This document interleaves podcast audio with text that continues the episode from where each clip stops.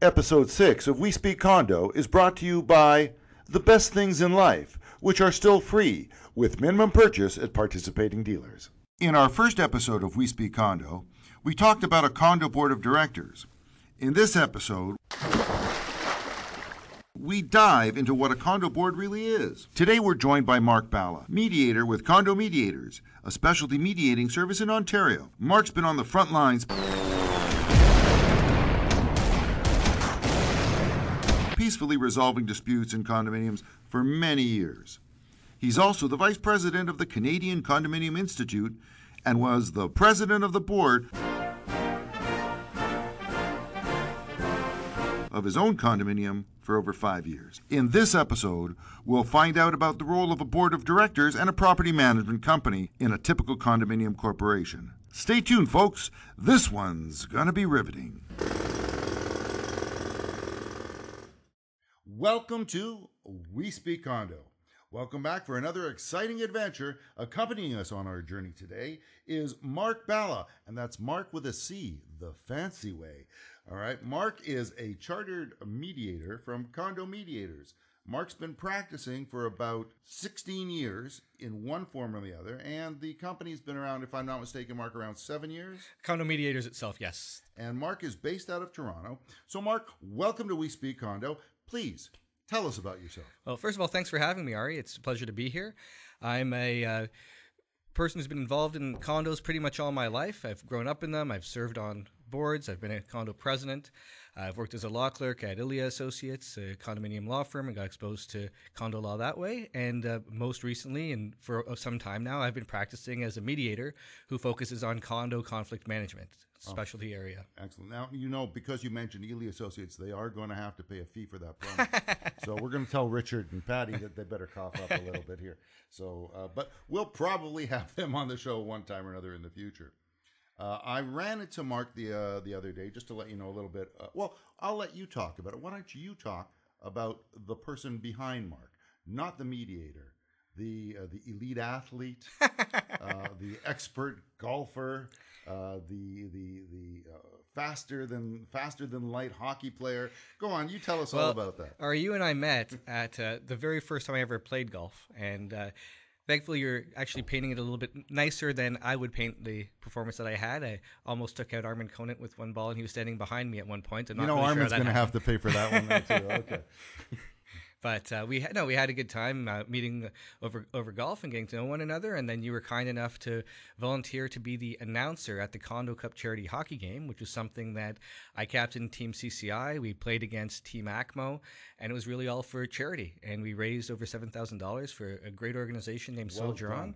That was it was a great day. Uh, um, just so everybody knows, the uh, Condo Cup charity hockey tournament, the inaugural first one, was just held a little while ago at the Mastercard Center for Hockey Excellence, where uh, that's where the Leafs train.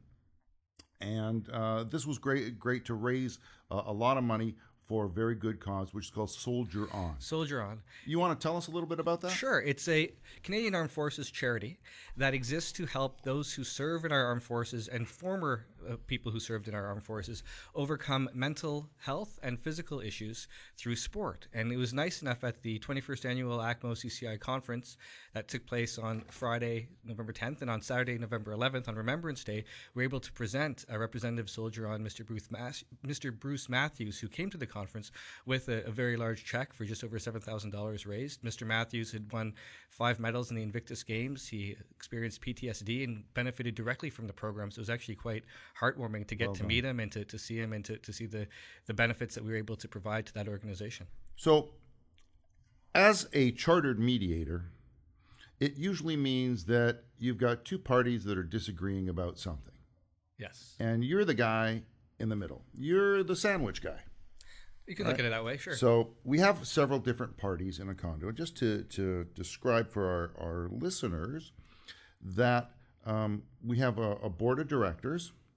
We have unit owners, we have property management, and on the on the outside probably trades or, or other other service providers service sure. providers parties and then there could be also uh, government or uh, that could be an issue as well that could be involved in these things so before we move on let's talk a little bit about a board of directors So we have a board of directors. Um, it has a it's a fancy fancy title for a group of people, board of directors. Most people probably uh, have an idea that's um, a corporate idea, something like in business. We have a business board. Um, might be a little bit different in condos. Tell us a little bit about what a board of directors is for a condo corporation, as opposed to a for-profit money-making corporation in Canada. Okay. A condominium's board of directors is basically the elected representative, the elected representative of unit owners. Uh, think about concepts of democracy. Think about the levels of government that we have. We often equate condos as a fourth level of government. So just as you would vote on a municipal level, on a provincial level, on a federal level, for people to represent you and, and make decisions on, on your behalf, the same concept applies to a condo. Every unit owner has a vote, and they vote for people to represent them by serving on their condominium's board of directors. The different positions on a condo board of directors do they have any special connotations, special responsibilities? Can you just make elaborate what are those different positions Okay. and what's required? So, what I was talking about, the unit owners elect directors. The board itself decides who the officers of the condominium corporation are going to be. Typically, you think of president, secretary, vice president. There can be different roles. The condominium corporation's bylaws usually set out specific responsibilities that, that come with each role and how that works. But typically speaking, the board itself will decide from amongst their members who the officers will be. And, and some sometimes it's the case that an officer doesn't have to necessarily be a director, but that can complicate things a little bit. More often than not, those who are elected directors of the condominium corporation who serve on the board amongst themselves appoint certain office positions, president and secretary, typically being the most important. So, so the president is like the boss of the board. Well, the president is an equal contributing member to the board, but often is such things as the, the chair when it comes to, to meetings. Uh, the, the representative who speaks to the board, uh, sorry, who speaks to service providers or property management outside of board meetings on behalf of the board. But at the same time, is just has just one vote at board meetings like every other director. Now, the other parties that we have involved are management, property management, which we're all familiar with. Uh, how do they dovetail with the board? Where, where, where's the does the board assume a management role? I understand in the in the Condo Act that the board of directors is required to manage the affairs of the corporation, the condo. Yes, the, the board of directors is asked by the Condominium Act to manage the affairs of the condominium corporation. But practically and realistically, taking one step back, the majority of condominium directors are volunteers. They, they don't typically get paid. You have to pass a bylaw to allow condominium directors to get paid. Does that include like big fancy lunches at and uh, That can be Christmas that can be arguable, and that's some of the stuff I see in my mediations. It's not necessarily cut and dry as to, to what perks come with with uh, board membership. I think it varies by community and, and the culture, but essentially, Hold on, what, what what's the craziest one you've seen? I, I gotta ask you. Uh, I've, I've come across allegations of, of certain things involving favors that uh, certain directors are alleged to have gotten through through management and other service providers, and sometimes get sexual. Whoa, hold on, hold on, hold on, folks. Uh, I didn't hear that word, but uh, th- this topic's going in a whole different direction. we better get it back on track. Let's talk about the roles uh, of the board of directors in a condo. So a condominium board can only meet. Uh, sorry, a condominium board only has power to make decisions at duly constituted board meetings. When you consider that the average director is a volunteer, they don't have these meetings every day or every week. Most typically, the meetings take place on a monthly basis. Well, I can see them being a lot more frequently if they're sexual favors. Those are allegations. Nothing was proven that I know. Yeah. That's part of the reason mediation is confidential, I think, as well. Not, not naming any names, of course. thank you. Um, so basically, the condominium board meets on a usually monthly basis to conduct business. Between those meetings, the property management company, the property manager, will carry out the tasks that the board has decided for them to do.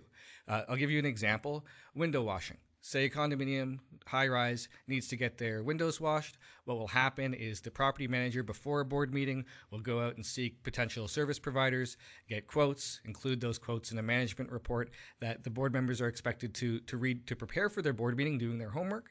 At the board meeting itself, they'll make a decision as to which service provider they want to go with. After making that decision, it's the manager's role to facilitate, to, to go and touch base with that service provider, to make arrangements for them to come in and perform the service, to schedule a date and time, to notify residents, all of that kind of stuff. So the manager basically carries out what the board decides. Uh, so specifically, when the act says that the um, the board manages the affairs of the condo, and then the board enters into a, a contract with a management company. The management company is referred to as the property manager usually, Yes. and they elect one person or staff or whatever then to be the what we commonly know as the property manager. That's right. And now the property manager is also referred to, I've seen a lot of times, as the agent of the corporation. So, how does that work into the decisions that are actually being made and uh, approved by the board? Well, the property manager shouldn't really make decisions on behalf of the board. What they can do is help gather information for the board to consider, sometimes even give a recommendation based on their experience. But ultimately, it's the board that will make the decision, and the property manager carries out the decision that the board has made. So that means the board has to be consulted for every little thing. So I we need to call a plumber to fix a toilet in the amenities. The board has uh, the the board has to decide that, and the property manager has to go and get three quotes, and for a two hundred dollar plumbing item. First of all, management agreements differ. So the exact terms and the authority of the manager will you have to look at the management agreement to see how that works. Normally when you're dealing with something that's on an emergency basis or that's relatively small, it's within the manager's authority to, to take certain steps. While realistically boards can only make decisions appropriately and conduct business at duly constituted board meetings, often there are communications that go back and forth through email and the like where ongoing matters are discussed, but nothing is done officially except for at the we- monthly meeting. Right. Okay. So I know that uh, in some instances, actually, probably in most instances, the property manager is given a discretionary amount or discretionary level of money that he can spend without consulting the board. Yes. So that's how they get it. I would assume. Often for the, the lower items that don't necessarily require as much thought, that just as you think about just the daily operation of a condominium corporation, there are often little things that come up every now and again that aren't necessarily worth the time or the delay in having the board properly officially consider it. So what normally is the case is a property manager is given up to a certain limit of what they're allowed at their own discretion to spend, almost like a petty cash type situation. Right. So I guess that's how. So you've got these two two groups. You've got the board here. You've got the property manager here, and they really have to kind of work together, day by day by day, to run this big corporation. Uh, and it, we talk big corporation. It varies in size, but an average size building, an average size building, uh, 100, 200 units, uh, in, in in a city like Toronto, is probably running an operational budget about one and a half million dollars to two million dollars. So that's a pretty sizable business in any stretch of anyone's imagination. Um, so the the the board makes those policy decisions, protocol decisions. It uh, it makes larger directives for the manager to take on. Uh, but yet the manager has a lot of discretion because he's got to take care. He or she, pardon me, he or she has to take care of, uh, the day-to-day runnings. Yes. Yes, and I think it's important to keep in mind that the exact function of management can differ by community to community based on what are the terms of the management agreement, what the community wants the manager to provide in terms of services, based on the skill set of the manager there and what they're capable of taking on. As you can imagine, somebody who's perhaps more senior and experienced might have a little bit more freedom than somebody who's relatively new to the profession. Uh, how long they've been there, how what kind of relationship they have with the board, what kind of rapport has been built over the years may make a difference as well. It's not always cut and dry, an exact set of uh, responsibilities that a manager has. It can vary by community based on those per- experience terms. So, how a board works with a manager in a harmonious relationship is vital to the running of this corporation. Yes. Which, not to forget, is homes for everyone, and it's their one of their major assets as well. So we want to ensure, I think, that that the board knows how to work well with the manager, and the manager works well with the board. And when they don't, you step in. Sometimes, sometimes I step in when there's infighting uh, with the board as well, when a board itself can't. There's another point because these these uh, three, five, seven, depending on how big the board is, really have to get along with each other. Yeah, otherwise nothing gets done, does it? or it takes a very long time to get done when you hear stories of board meetings that go on for three five seven hours It really discourages somebody to want to volunteer their time to serve on a board, and it really discourages a property manager to have a kind of life when these board meetings often take place in the evenings and they're not getting home until two or three o'clock in the morning. Well, I'm sure, Nicholas, you've been in enough board meetings, and I know I have. Um, we've seen examples of very functional, harmonious boards working like a fine Swiss clock, and then we've seen the cuckoos. No comment. Well, I'm sure. I know in my case that one of the strangest board things I've ever seen were is uh, instances of fisticuffs, and at one point someone threw a chair across the boardroom table. So uh, yeah, we, we we've seen a lot. I just spoke about uh, somebody throwing a chair. When I talk about how managers and boards should get along, I like to use a quote from a professional wrestler. The Rock, in his heyday, had this catchphrase know your role and shut your mouth.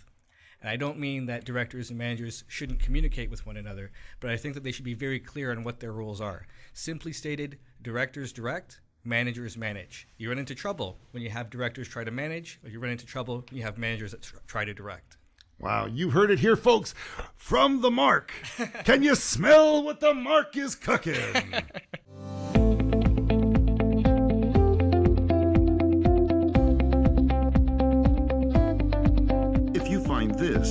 any episode of We Speak Condo interesting or informative, please subscribe to the podcast by visiting our website, www.citysitesmanagement.com. If you want to have your questions answered, email us. We'll be responding to your love letters or hate mail every week. Thanks for listening.